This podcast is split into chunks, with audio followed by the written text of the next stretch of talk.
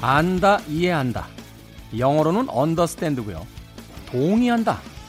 영어로는 agree입니다. 분명히 안다와 동의한다는 서로 다른 뜻인데 우리는 안다, 이해한다가 동의한다와 같은 의미라고 자주 착각해버리곤 하죠. 주변 사람들이 나를 이해하지 못해도 그것을 부드럽게 받아들이고 다른 사람이 나의 의견에 늘 찬성해 줄 거라는 기대를 내려놓는 것. 그 용기에서부터 마음이 가벼워지지 않을까요? 나는 그들과 분명히 다를 테니까. 김태훈의 시대음감 시작합니다.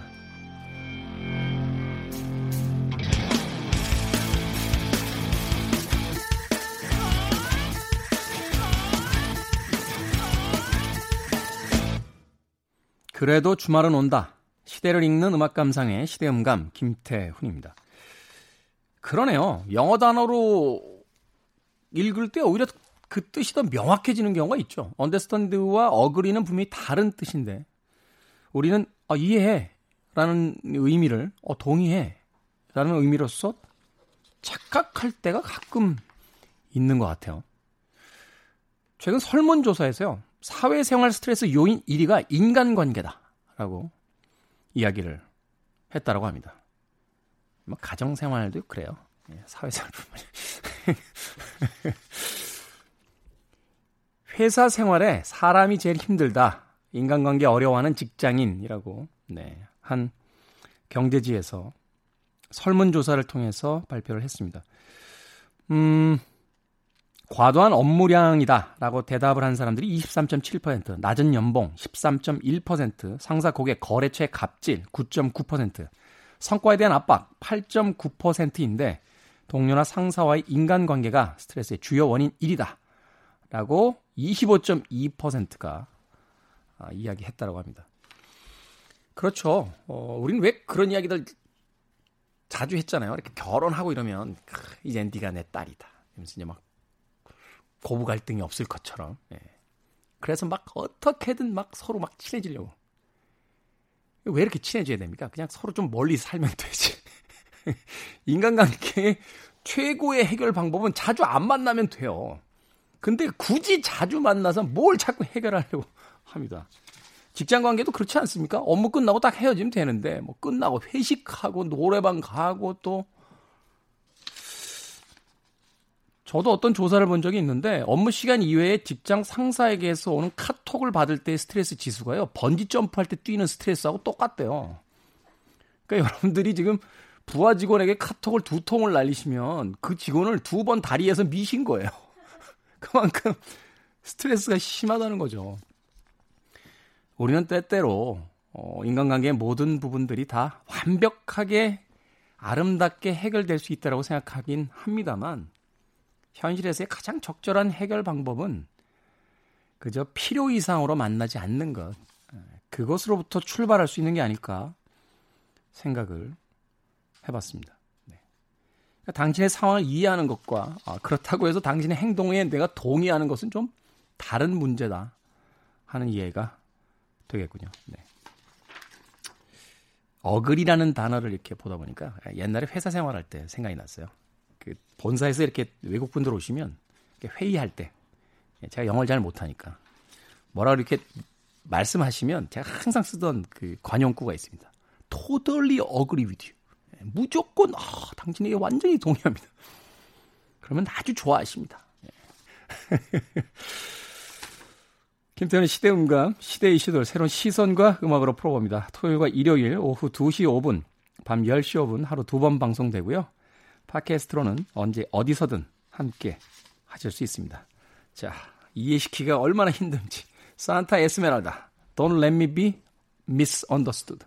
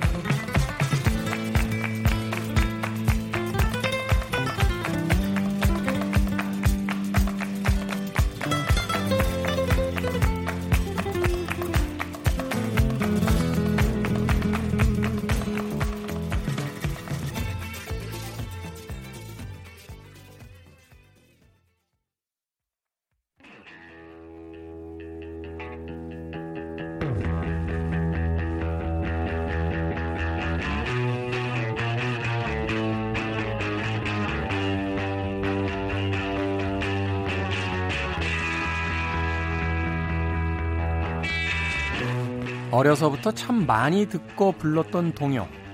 엄마야 누나야 강변 살자. 이 노래를 듣다가 누군가 무릎을 탁 치며 말합니다. 이야, 이 노래 정말 대단해. 강변 아파트 값이 오를 걸 예견한 노래잖아. 그런가요? 네. 음악의 시대가 담기고 시대의 음악이 담깁니다. 시간을 달리는 음악. 김경진 평론가 나오셨습니다. 안녕하세요. 네, 안녕하세요. 강변에 아파트 있으십니까? 아, 다, 대답 안 하겠습니다. 그러니까요. 네. 네. 음악을 그렇게도 해석해낼 수 있군요. 그러니까. 어, 네. 사실은 이제 역사는 해석의 문제다. 뭐 이렇게 칼 포퍼 같은 학자가 그런 얘기도 했었습니다만 먼저 만든 사람이 뭐 그, 런 의미로 만들었겠어요. 근데 이제 우리가 우리가 가져다가 이리저리 해석하는 거니까 어떤 분이 그러시더라고요. 김태현 평론가가 뭘 이렇게 평론에서 감독한테 가서 물어봤더니 아니 저는 그런 의도로 만든 게 아닌데요라고 이야기를 하셨다고. 그래서 저희는 뭐 감독의 의도를 해석하는 사람들이 아니라 어, 새로운 의미를 이제 발명하는 사람들이다라고 네. 이야기는 했습니다만 네. 네, 살짝 민망하긴 했습니다. 네. 자 김태현의 시대 음감 우리 시대의 음악 이야기 시간을 달리는 음악 오늘은 또 어떤 이야기입니까?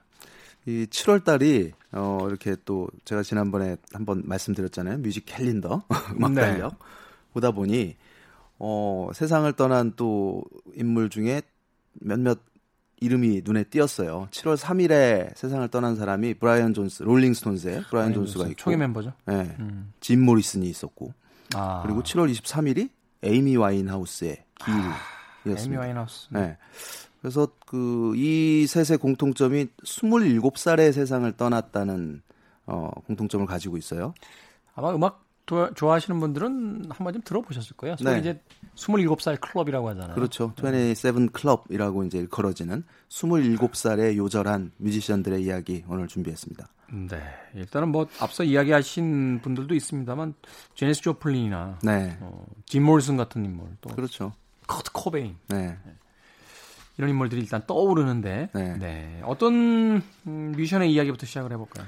네, 사실 이 27 클럽이라는 말이 생기게 된 게 어, 짐 모리슨, 그러니까 제니스 조플린, 짐 모리슨 이런 인물이 이제 세상을 떠나면서부터였거든요. 그 이전에 사실 유명한 뮤지션 중에 27에 어, 사망한 인물이 로버트 존슨이라고 어, 30년대 이 블루스 델타 블루스를 대표하는 인물이 있었어요. 로버트 존슨. 네, 로버트 존슨이 이제 27에 세상을 떠났고 1969년에 롤링스톤즈의 브라이언 존스가 그룹에서 해고를 당합니다. 네. 그리고 해고를 당하고 한 달 만에 어, 풀장에서 익사체로 발견이 되죠. 그때 나이가 27이었어요. 음. 그래서 어, 참 안타깝게 요절을 한 뮤지션 이렇게 많은 사람들이 생각했는데 그 이듬해에 지미 핸드릭스와 제니스 조플린이 한 3주 차이로 또 27 나이로 세상을 떠납니다. 그래서 그 무렵에 생겼던 말이 27 클럽이라는 말이었어요. 그래서 천재 뮤지션들이 어 27에 죽나? 좀 막 이런 그래서 뭐 관련 기사들도 많이 나왔었고 근데 그 이듬해 짐 모리슨이 또 27에 세상을 떠났단 말이죠. 파리에서 죽었죠. 네. 네. 그래서 새, 그 27살이라는 이 나이가 과연 음악계에 뭔가가 있는 거냐. 마의 나이냐. 네. 네. 그래서 그런 얘기들이 이제 한참 떠돌다가 어 70년대에 이제 또 그 이후에 몇몇 그뭐 짐 모리슨이나 뭐 이런 정도의 그 네임밸류를 가지고 있는 뮤지션은 아니었지만 여러 명이 더 있다가 1991 94년에 94년 네, 네. 커트 코베인 너바나의 커트 코베인이 자살을 하죠. 그때 나이가 또 27살이었고요. 자살로 알려져 있죠. 그렇죠. 네. 네. 정확한 사인은 사실은 네. 나중에 이제 시신이 발견된 거니까. 그러고 2011년에 9년 전에 에이미 와인하우스라는 또 이 걸출한 싱어가 27의 나이로 세상을 떠납니다. 아, 너무 너무 젊은 나이 아닙니까? 그렇죠. 사실 예. 김경림 평론가나 저나 이제 음악을 10대 때부터 들었으니까 네. 그때 막 음악을 듣다가 아, 당시만 해도 뭐 커트 코베인이나 에이미 와인하우스는 이제 살아있던 시기고 27 클럽 이야기를 듣고 나서 아 27에 이렇게 천재들은 가는구나 네. 이렇게 생각을 하다가 네. 이제 그 나이에 거의 두 배 가까운 나이가 된 지금에 와서 이렇게 생각해 보면 네. 너무 일찍 그러게 말입니다. 너무 젊은 나이에 네. 너무 어떻게 보면 어리다고까지 할 수 있는 나이에 그렇죠. 네. 세상을 떠난 게 아닌가 하는 생각이 네. 들어서 참 안타까운 네. 마음이 들 때가 있습니다. 네. 이 로버트 존슨과 관련된 재밌는 얘기가 있어요. 많은 앞서 사람들이... 이야기하셨던 30년대 델타 블루스. 네, 그렇죠. 로버트 존슨은 수많은 그 기타리스트들에게 지대한 영향을 끼친 뮤지션이거든요. 특히 이제 에릭 클랩튼 같은 경우는 어 2004년이었던가요? Me and Mr. Johnson이라는 앨범을 발표하기도 합니다. 로버트 존슨 네. 곡으로만 꾸며진.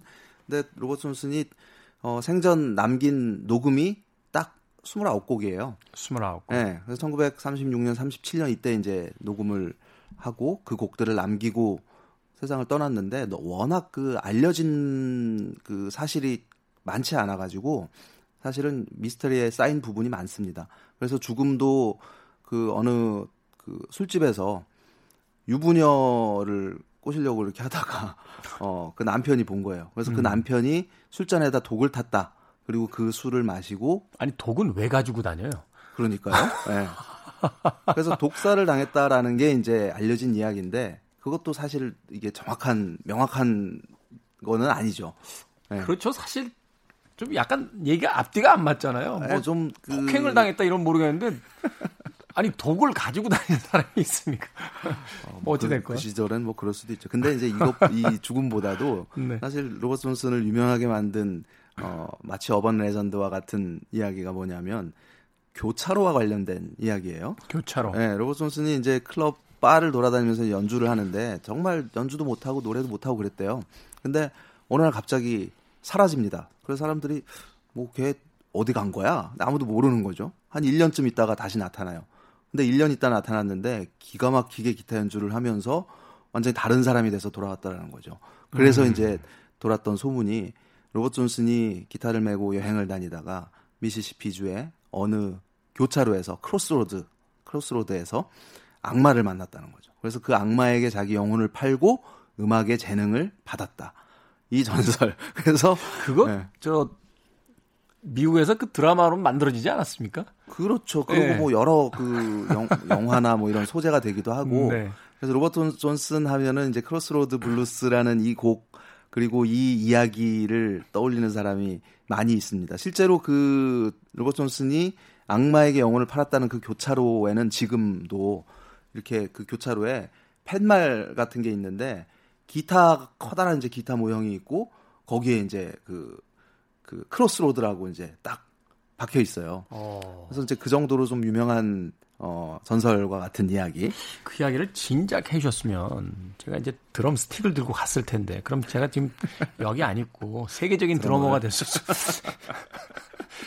생각해 보면 지금도 어디선가 젊은 뮤지션들이 그 crossroad에서 이렇게 기웃거리고 있을지 모르겠네요. 그러게요. 네. 그런데 그 악마가 그에게 천재적인 기타의 재능을 주고 27에 데려갔다. 네. 근데 혹시라도 이제 이 이야기를 듣고 유튜브나 유튜브 찾아보시면은 로버트 존슨 노래 다 들어볼 수 있거든요. 네. 근데 굉장히 실망하실지도 모르겠습니다. 이게 뭐야? 이 기타 잘 치는 거야? 하지만 그때는 30년대였다는 사실을 염두에 두시기 바랍니다. 네. 어, 오늘 그 첫 곡으로 들을 그 작품의 주인공이 롤링스톤스입니다. 롤링스톤스 롤링 중에서 이제 브라이언 존스라는 인물이에요. 브라이언 존스는 사실은 롤링스톤스 하면은 많은 사람들이 믹 재거 그리고 키스, 키스 리차드 이 두 songwriter들을 생각합니다. 그리고 어, 믹 재거와 키스 리차즈가 실질적으로 뭐 롤링스톤스를 이끌었다고 해도 과언이 아니었죠. 근데 사실 이 밴드를 처음 결성한 인물은 브라이언 존스였습니다. 음, 네. 그리고 밴드 이름을 정한 사람도 브라이언 존스였어요. 그러니까 머디 워터스의 Rolling Stone이라는 곡을 어, 곡에서 이제 이름을 따왔던 거죠. 초기에 리더로서 이제 역할을 했던 브라이언 존스인데 굉장히 사실 재능이 많았다고 해요. 물론 작곡의 재능은 그다지 어, 출중하지는 않았습니다. 다만 굉장히 그 곡에 대한 여러 아이디, 편곡에 대한 아이디어, 그리고 모든 악기를 다 연주를 할 수 있었다고 해요. 처음 기타리스트로 출발을 했지만 키스 리차즈가 들어오면서 이제 리듬 기타를 주로 연주하는데 사실 기타뿐만이 아니라 뭐 온갖 악기들 그리고 심지어 시타르 같은 인도의 악기를 비롯해서 네. 다채로운 사운드를 롤링스톤즈에 어, 더해줬던 인물인데 그 앤드루 루그 올드햄이라는 매니저가 있었어요. 이 매니저는 비틀즈를 일종의 좀 그 그 롤 모델처럼 생각하고 있었고 벤치마킹 했죠. 네. 네. 폴 맥카트니와 존 레논처럼 우리도 니네가 곡 쓰고 어 좀 스타성을 가져야 돼. 그래서 심지어 가둬놨대요. 곡 나올 때까지 문 안 열어주고. 키스 리차드하고 저 믹 재거. 네, 믹 재거를. 그리고 초기에 이렇게 옷 입는 거 보면 네. 옷차림도 비슷하게 따라 입었어요. 처음에는. 네, 네 처음에. 그렇죠. 네. 그러다가 이제 좀 어, 차별성을 두기 위해서 인기가 안 올라가니까 비틀즈는 젠틀맨이야. 니네는 젠틀맨이 아니라 악동이야. 그 이미지로 이제 성공을 거두죠. 근데 이 앤드루 올드햄과 브라이언 존스가 사이가 별로 안 좋았습니다. 매니저와. 네. 브라이언 존스는 말하자면 좀 이 사람에게 살갑지 못하고 늘 이제 혼자 이렇게 뭔가를 하고 있는 그런 스타일이었고 어디 투어를 가도 따로 갔대요. 같이 가는 게 부담스러워서. 좀 이제 그런 밴드가 예. 네, 그런 정도다 보니까 계속 이제 좀 그 잡음이 내부에서 생기게 되는 거고 나중에는 이제 뭐 마약 문제 뭐 이런 여러 그 밴드에서 함께 하기가 어려운 지경에 이르렀고 결국 해고를 당하게 이르죠. 근데 어쨌든 적어도 60년대 후반까지 롤링스톤즈의 다채로운 사운드의 중심에는 항상 브라이언 존스가 있었습니다. 그래서 오늘 준비한 곡이 Paint It Black이라는 너무도 유명한 곡이죠. 물론 뭐 지금 젊은 친구들은 모르는 사람들이 많겠지만 네. 네. 예전에 저희 그 TV 드라마였죠. 네. 네. 그 머나먼 정글이라고. 네. 그 베트남전 다뤘던 거기에 이제 주제가로도 잘 알려졌던 곡인데 이 곡이 그 롤링스톤스를 대표하는 곡 중에 하나이기도 하지만 독특한 그 소, 사운드가 담겨 있어요. 인도의 악기인 시타르입니다. 시타르는 그 이 곡이 이제 66년도에 발표된 곡인데 1965년에 비틀즈가 Norwegian Wood라는 곡에서 조지 해리슨이 시타르 연주를 처음 대중음악에 도입한 어, 하면서 이제 조금씩 알려지기 시작하는데 브라이언 존스도 어, 이 악기에 굉장히 관심을 가지고 있었대요. 그래서 이 악기가 전면에 나서면서 그리고 또 그 그 유명한 Paint It Black의 기타 riff도 브라이언 존스의 솜씨입니다. 연주는 이제 키스 리차즈가 했지만 어, 롤링스톤 그 브라이언 존스의 어떤 그 강한 매력을 아주 잘 담아내고 있는 곡입니다. 네. 롤링스톤즈의 아마도 취향에 따라서는 음, 어떤 팬들은 가장 좋아하는 곡으로 꼽는 곡이 또 이 곡일 수도 그렇죠. 있을 것 같습니다. Paint It Black 듣겠습니다.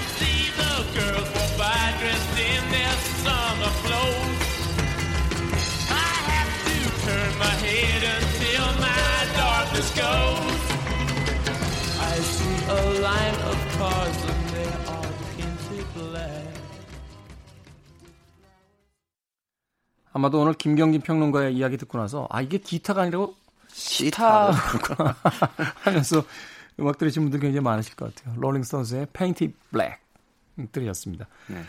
자 김태현의 시대음감 우리 시대의 음악 이야기 시간을 달리는 음악 오늘은 27살에 세상을 떠난 뮤지션들의 이야기로 꾸며드리고 있습니다. 네.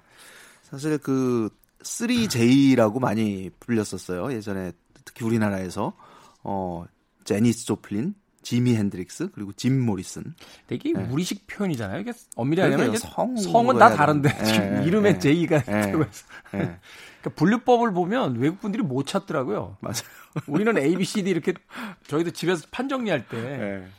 사실은 한국 식으로 하잖아요. 그렇죠. 에릭 클랩트님은 E에 꽂잖아요. 꽂잖아요. 원래 C에 꽂혀야 되는데. 그렇죠. 뭐 그런 식이니까. 그래서 그 1970년에 지미 핸드릭스가 어 우드스탁 그 유명한 우드스탁 콘서트 아 우드스탁은 69년에 있었죠. 69년. 그 Star Spangled Banner라는 정말 기가 막힌 연주를 펼쳤고 네, 미국 국가를 네, 그 네. 곡을 정말 파격적으로 기타로 연주했던 그리고 제니스 조플린도 뭐 몬터레이라든지 다채로운 그 음악 페스티벌에서 정말 기가 막힌 모습을 보여주면서 블루스 싱어로서 아주 탁월한 역량을 펼쳐 보이다가 세상을 떠났고. 근데 이 27살에 죽은 사람들의 사인들이 뭐 여러 가지가 있는데 대부분은 대부분은 예, 네, 마약 음. 지미 핸드릭스 같은 경우도 사실은 직접적인 사인은 자신이 그러니까 잠을 자다가 네. 그 구토를 해서 이 토사물에 의해서 질식사로 누워서 자는 바람에 예. 예. 예. 그 이제 그 그렇게 된 원인이 어 마약 과다 복용이었던 거고 제니스 도플린도 헤로인 이었고. 내 기록을 찾아보니까 이 60년대 미국에서 이 약물을 금지하지 않았더라고요. 사실 그 대마초 같 마리화나 같은 거는 뭐 합법이었었고 마리화나나 LSD는 마약으로 분류가 되지는 않습니다. 그러니까 중독성의 여부가 이제 중요한 팩터는 우리나라에서 이제 향 정신성 그렇죠. 예, 뭐 예, 약품 뭐 이렇게 근데 이제 예를 들어서 헤로인이다, 코카인이다, 음. 좀 이런 아니면 뭐 메스암페타민이라고 하죠. 그 어떻게 그러, 잘하세요? 예? 많이 조사를 했어요. 어, 깜짝 놀랐네. 제가 네. 최근에 네. 짐 모리슨의 그책 냈죠? 책을 예, 번역하셔서 예, 네. 번역을 하면서 네. 그런 이름들이 굉장히 많이 나오는 거예요. 그래서 도대체 이 차이가 뭘까 궁금해서 굉장히 많이 찾아봤거든요. 네. 그래서 그, 그 얘기를 듣고 싶었습니다. 네. 네. 그래서 어 그런 좀 강도 높은 마약의 경우는 당연히 불법이었는데 이 시대가 또 어떤 시대였냐면 음반사 레코드 레이블에서 돈이 될 만한 아티스트들을 영입하기 위해서 내세웠던 조, 여러 조건 중에 하나가 당연히 이제 뭐 계약금이라든지 뭐 로열티라든지 여러 그런 조건들이 있을 거잖아요. 근데 이거 외에 아티스트들을 그 끌어오는 중요한 역할을 했던 게 마약이었다는 거예요. 약물이었죠. 네, 그러니까 네. 너 지금 너 어디서 그거 구매해? 우리가 정말 양질의 양질의 마약을 구해줄게. 우리한테 오면 이걸로 사실 그래서 그 이런 오늘 언급한 여러 뮤지션들의 이제 다큐멘터리 같은 걸 봐도 사실 음반사가 이들의 죽음에 역할을 했다라고 음. 이야기하는 평론가들도 많이 있습니다. 매니저들이 구해오고. 예. 네, 그러니까 대놓고 이제 그 죽음을 재촉하게 만들었다는 거죠. 그 결국 마약이라는 게 한번 손을 대기 시작하면 여기서 헤어나오기가 쉽지, 쉽지 않을 거잖아요. 더구나 음. 그 뮤지션, 아티스트, 이 어떤 예술가로서 창작 활동을 하고 어 꾸준한 투어 활동을 펼치면서 이런 그 스트레스를 마약으로 해소하는 경우가 굉장히 많았던 시대이기도 하니까 그래서 그 뭐 소위 3J 같은 경우도 어 직접적인 사인과는 무관하게 결국은 마약으로 인해서 삶을 어 짧은 삶을 누릴 수밖에 없었던 음. 인물들이었고 이후에도 사실 그 뭐 유라이어 힙의 베이시스트인 게리 테인이라든지. 네. 네. 또 뭐 에이미 와인하우스 같은 경우도 뭐 역시 사인은 이제 알코올 중독이긴 음. 했지만 결국 양, 마약 때문에 굉장히 고생을 많이 했었고, 예. 그래서 그 3J 시대 이후에 어 그러니까 27 클럽 27살 클럽이라는 용어가 생겨나고 또 심지어 그 당시 그 기사들 보면 다음엔 누가 될까 뭐 이런 좀 음, 굉장히 어떻게 우울한 우울한 예, 예, 뭐 이런 예측들. 것도 볼 수가 있었는데 어, 짐 모리슨이 1971년에 세상을 떠나고 그 이후 27 클럽에서 회자가 됐던 인물이 피트햄이라는 사람이에요. 피트햄. 예. 네, 아마도 이제 이 이름 자체는 생소하신 분들이 많을 텐데 배드핑거라는 그룹이 있었습니다. 배드핑거의 어, 송라이터이자 기타리스트였던 또 보컬리스트였던 인물인데 배드핑거가 누구냐면 비틀즈가 1968년에 자신들의 레이블인 애플 레코드를 설립을 합니다. 네. 그리고 이 애플 레코드에서 처음으로 계약한 아티스트가 배드핑거였어요. 1, 2호가 아마 배드핑거가 메리 홉킨인가? 그렇죠. 그렇죠? 메리 홉킨이라는 네, 네.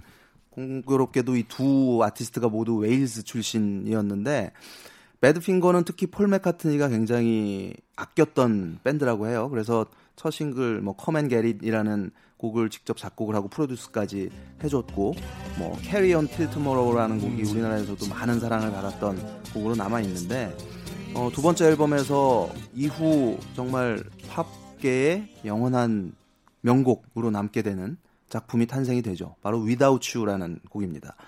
이 곡이 너무 명곡이라 실은 배드핑거와 피트햄에게는 오히려 불행의 전조가 된. 그렇죠. 네. 네. 그래서 당시에 이제 그 피트햄과 어, 톰 에반스라는 인물이 함께 작곡을 하고 발표를 했는데 이들이 발표한 버전은 뭐 상업적으로 그렇게 성공을 거두진 않았어요. 근데 이듬 어, 2년 후에 1972년에 해리 닐슨이 이 곡을 리메이크를 해서 빌보드 1위에 예. 해리 닐슨 미워 진짜. 빌보드 1위에 올랐고 어 본격적으로 이제 전 세계에 이 곡이 알려지게 되죠. 그러니까 곡을 빌려준 게 아니라 완전히 팔아버렸잖아요. 그렇죠. 예, 네, 예. 그죠? 저작권 근데, 자체도 완전히 다 해리 닐슨이 가져갔고. 어, 그것까지는 아니고요. 그래요? 예. 근데 이 죽음에 어느 정도 관련이 있는 게 이 피트 햄 그러니까 배드핑거가 그런 곡들을 만들어내고 적어도 이제 애플 레코드에 소속이 돼 있을 때는 어 앨범 판매도 괜찮았고 상당히 이제 그 완전히 스타가 될 수 있는 위치까지 올라갔었어요. 근데 네. 어 애플 레코드에서 나오고 나서 워너 브라더스와 계약을 하게 되는데 이때 이제 새로운 매니저를 고용을 합니다. 이 매니저가 마피아에서 수금원을 했던 사람이에요. 그 당시에 그런 분들 되게 많아. 엘비스. 프레슬리 매니저부터 시작해가지고. 예, 예, 예.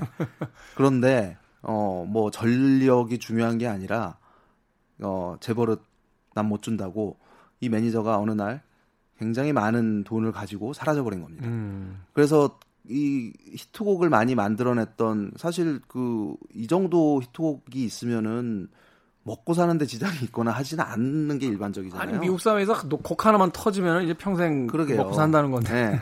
네. 근데 하여튼 날라버린 거죠. 그래서 결국은 그 수금을 하랬더니 날랐어요.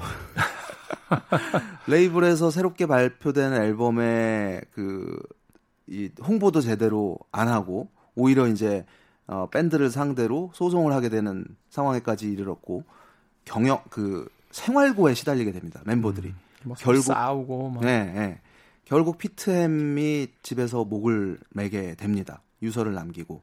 그러니까 어 이렇게 하는 게 너희들 가족들 모두에게 더 나을 거다. 그리고 그 매니저 이름을 언급하면 언급을 하면서 내가 그를 지옥으로 데리고 갈 거야. 이런 유서를 남기고 음. 어 자살을 합니다. 그때 나이가 27살이었죠. 근데 이 배드핑거가 참 불운한 그룹이었다는 게 이후에 어 그로부터 8년 후에 그 Without You를 공동 작곡했던 톰 에반스라는 인물이 마찬가지로 또 자살을 해요.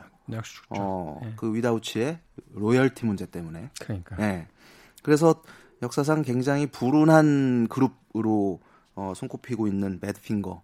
근데 적어도 이들의 초기 여러 곡들을 들어보면 지금 들어도 참 이 따스해지고 좀 뭔가 아련한 그런 느낌이 드는 거를 알 수가 있는데 Without You의 원곡. 이후에 뭐 사실 그 뭐 머라이어 에어 서플라이나 뭐, 머라이어 캐리나 여러 뮤지션들이 불렀지만 이 배드핑거의 버전으로 오늘 들어보겠습니다. 굉장히 텁텁하지만 이 매력이 있는 예. 해리 닐슨부터의 버전들은 좀 감정이 약간 이렇게 많이 들어간 듯한 그렇죠. 막 네. 성량을 막 있는 대로 네. 자랑하면서 부르고 막 이러는데 배드핑건 말 그대로 그냥 밴드처럼 부르잖아요. 그렇죠. 예. 툭툭 던지듯이 예. 오히려 그 창법이 이야기를 알고 나면 더 어, 마음에 와닿는 것 같습니다. 27 클럽의 피트 햄의 예, 작곡이 들어가 있는 배드핑거의 Without You 듣겠습니다.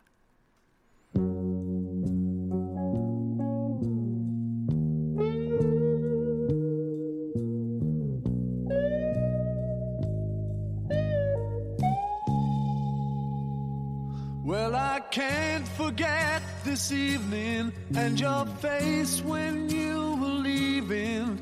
But I guess that's just the way the story goes. You always smile, but in your eyes, your sorrow shows. Yes, it shows.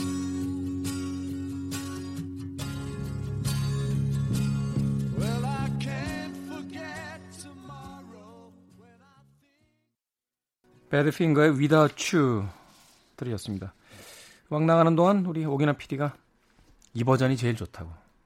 오기나 PD가 음악을 알아요. 압니다. 저 그 홍대에 와서 어, 음반을 굉장히 많이 사가셨어요. 제가 방송에서 굉장히 많이 힘들다 이런 얘기를 했더니 역시 오기나 PD가 의리가 있어요. 네, 우리 진행자의 또 지인이자 우리 또 출연자에게 또 으쌰으쌰 힘 한번 내주기 하기 위해서. 네. 배드핑거 Without You까지 드렸습니다. 자, 김태훈의 시대 음감, 우리 시대 음악 이야기, 시간을 달린 음악. 오늘은 김경진 평론가와 함께 27 클럽에 대한 이야기 나누고 있습니다. 네. 이후에 이제 27의 세상을 떠난 뮤지션이 어, 유라이어 힙의 베이시스트였던 게리 테인이 약물 과다 복용으로 어, 27살에 떠났고 비만 오면 듣는 음악이잖아요. Rain. Rain이라는 곡. 네. 그리고 이제 그 우리나라에서는 그다지 많이 이렇게 소개가 되는 아티스트는 아니에요. 빅스타라는 그 빅스타. 그룹이 있었어요. 네. 그 정말 아주 감미로운 그런 파워 팝을 들려줬던 팀인데 여기에 이제 기타리스트이자 또 보컬리스트이자 songwriter였던 크리스 벨이 27 나이로 교통사고로 세상을 떠납니다. 어, 한동안 이제 그런 27 클럽이 없었어요. 그렇, 그랬다가 이제 94년에 커트 코베인이 이제 27에 세상을 떠났고 이후에 어, 이, 이 인물은 이걸 27 클럽이라고 해야 될지는 음. 잘 모르겠지만 그 영국의 그 브리팝 그 밴드였던 매닉 스트리트 프리처스라는 팀이 있었습니다. 프리처스. 예. 한동안 인기가 꽤 좋았었는데. 그렇죠. 네. 예. 여기에 이제 그 리듬 기타를 연주했던 어 리치 에드워즈라는 인물이 있었어요. 리치 에드워즈. 리치 에드워즈는 참 독특한 이력을 가진 게 원래 팀의 로드 매니저였어요. 음. 근데 어 이렇게 지내다 보니까 어 뭔가 이 비범하다. 그 여- 연주도 사실은 못했었고 네. 근데 기타 연주를 가르칩니다. 그래서 정식 멤버로 영입을 해요. 근데 이 리치 에드워즈의 재능 아니 잠깐만 이게 그냥 네. 못 치는 사람을 네. 가르쳐가지고 밴드에 바로 투입이 되는 거예요? 단순히 그러니까 단순히 가르쳐서 뭐 같이, 하자가 아니라 이 여러 가지 아이디어라든지 곡에 대한 direction이라든지 음. 어, 특히 가사를 쓰는 능력이 능력. 정말 탁월했다는 거죠. 그래서 그 이미지에 대한 어떤 그 핵심 브레인으로서 역할을 이 리치 에드워즈가 했었는데 그러니까 이제 코드 몇 개 하고 이제 리듬 기타만 이렇게 시켰군요. 네, 그래서 두 번째 앨범부터는 리듬 기타 연주를 들려주기 시작하는데 막 꽃을 피우기도 전에 어느 날 미국 투어를 앞두고 사라집니다. 갑자기. 그래서 어 일주일 후에 이제 어느 그 자살자가 많은 어떤 절벽 해안 절벽이 있었는데 거기서 그의 차가 발견됐다는 거예요. 근데 어 뭐 시신이나 이런 게 있는 것도 아니고 아무런 흔적도 없어서 실종 상태로 몇 년을 가다가 결국 어 최종적으로 사망. 네, 사망으로 한 것으로 이제 처리가 됩니다. 그 나이가 그러니까 사라졌을 때 나이가 27이었던 거죠. 그리고 이제 2011년에 정말 어 수년 동안 세상을 떠들썩하게 했던 수많은 또 옐로우 페이퍼들을 즐겁게 했던 어 인물 에이미 와인하우스가 어 알코올 중독으로 세상을 떠납니다. 그 후반기의 모습이 참 안쓰러운 게 그 그래미 어워즈에 막 이렇게 후보 올라가고 이랬을 때도 네. 오질 못하잖아요. 그렇죠. 네, 그 영국에서 막 치료받고 있고 이래가지고 상을 다섯 개를 탔는데 어, 수상자였는데 어, 미국 입국 비자가 이제 거부가 된 거예요. 마약 그러니까요. 전력 때문에. 네, 전력 때문에 거부되고 또 네. 영국 내에서 치료받고 막 이러면서 네. 화상으로 이렇게 그 네, 이- 그 위성 중계. 위성 중계로 네. 이제 연결이 되고 막 이러던 모습을 또 본 적이 네. 있는데. 네. 네, 이뭐 단 두 장 앨범을 남겼는데 특히 2006년에 발표됐던 Back to Black이라는 앨범 마크 론슨이 이제 프로듀서로 어, 이름을 알리게 된 작품이기도 했죠. 네. 모든 곡이 다 정말 명곡이라는 표현이 아깝지 않은데 뭐 리헵이라는 곡이 이제 그래미도 수상을 하고 많은 사랑을 받았지만 오늘 준비한 곡은 Back to Black이라는 곡입니다.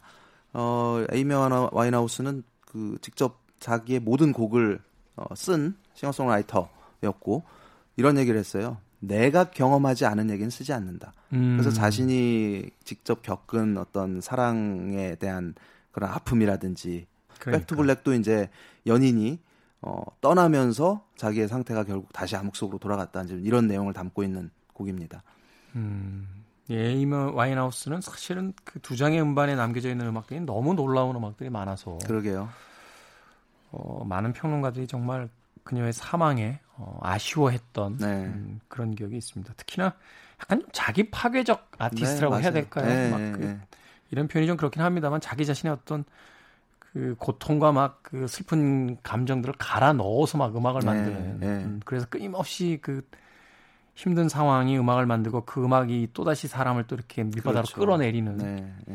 그런 뮤지션이었던 걸로 기억이 되는데 참 로버트 존슨부터 시작됐다고 하긴 그렇습니다만 이제 이야기가 아, 됐던 이 27 클럽 음, 그 몇몇만으로도 어, 너무나 아쉽고 안타까운 아티스트들이 많지 않나 하는 생각을 해봤습니다. 개인적으로 어떤 아티스트가 가장 아쉬우세요? 뭐 다 아쉽죠. 하지만 어쨌든 그, 그 살, 삶 자체를 보면 그리고 죽기 전에 이제 그런 모습들을 봤을 때 에이미 와인하우스가 사실은 개- 굉장히 안타까워요. 왜냐하면 주변에서 그의 어떤 그 좀 행동이나 어, 도움이나 이런 거에 의해서 죽지 않아도 됐을 만한 아티스트라고 생각을 하거든요. 음, 네. 그러니까 스스로가 어, 그런 거를 컨트롤하는 법을 몰랐던 거고 너무 이제 일찍 그 세상의 주목을 받게 되니까 그게 또 60년대, 70년대 주목을 받는 거하고 21세기에 주목을 받는 거는 또, 또 다른 얘기거든요. 그래서 음. 에이미 와인하우스는 사실은 그걸 견디지 못하고 결국은 마약과 술과 어, 여기에 의존할 수밖에 없지 않았나. 네, 이런 생각을 합니다. 저는 개인적으로 커트 코베인인 것 같아요. 네, 네. 커트 코베인 이런 표현이 좀 그렇죠. 커트 코베인이 죽고 난 뒤에 예, 결국 레인 스테일리도 네, 어, 네. 앨리스 인 체인스의 레인 스테일리도 세상을 떠났고 사운드 가든의 크리스 코넬도 그렇죠. 그러니까 결국 시애틀 4인방 중에 지금 에디 베더 한 명만 남아 있는 네, 펄잼의 네. 에디 베더 한 명만 남아 있고 지금 세 명이 다 세상을 떠났는데 참 그들에게 너무 많은 재능을 준 신이 그 재능이 마치 발화되자 질투와 시기를 보내고 있었던 건 아닐까 네. 그 생각도 해보게 됩니다. 자 오늘 끝곡은 에이미 네, 와인하우스의 Back to Black 들으면서 김경진 평론가와 작별 인사 나누겠습니다. 고맙습니다. 네, 고맙습니다. 저도 이 곡 들으면서 어, 물러가 있습니다. 지금까지 시대음감의 김태훈이었습니다. 고맙습니다.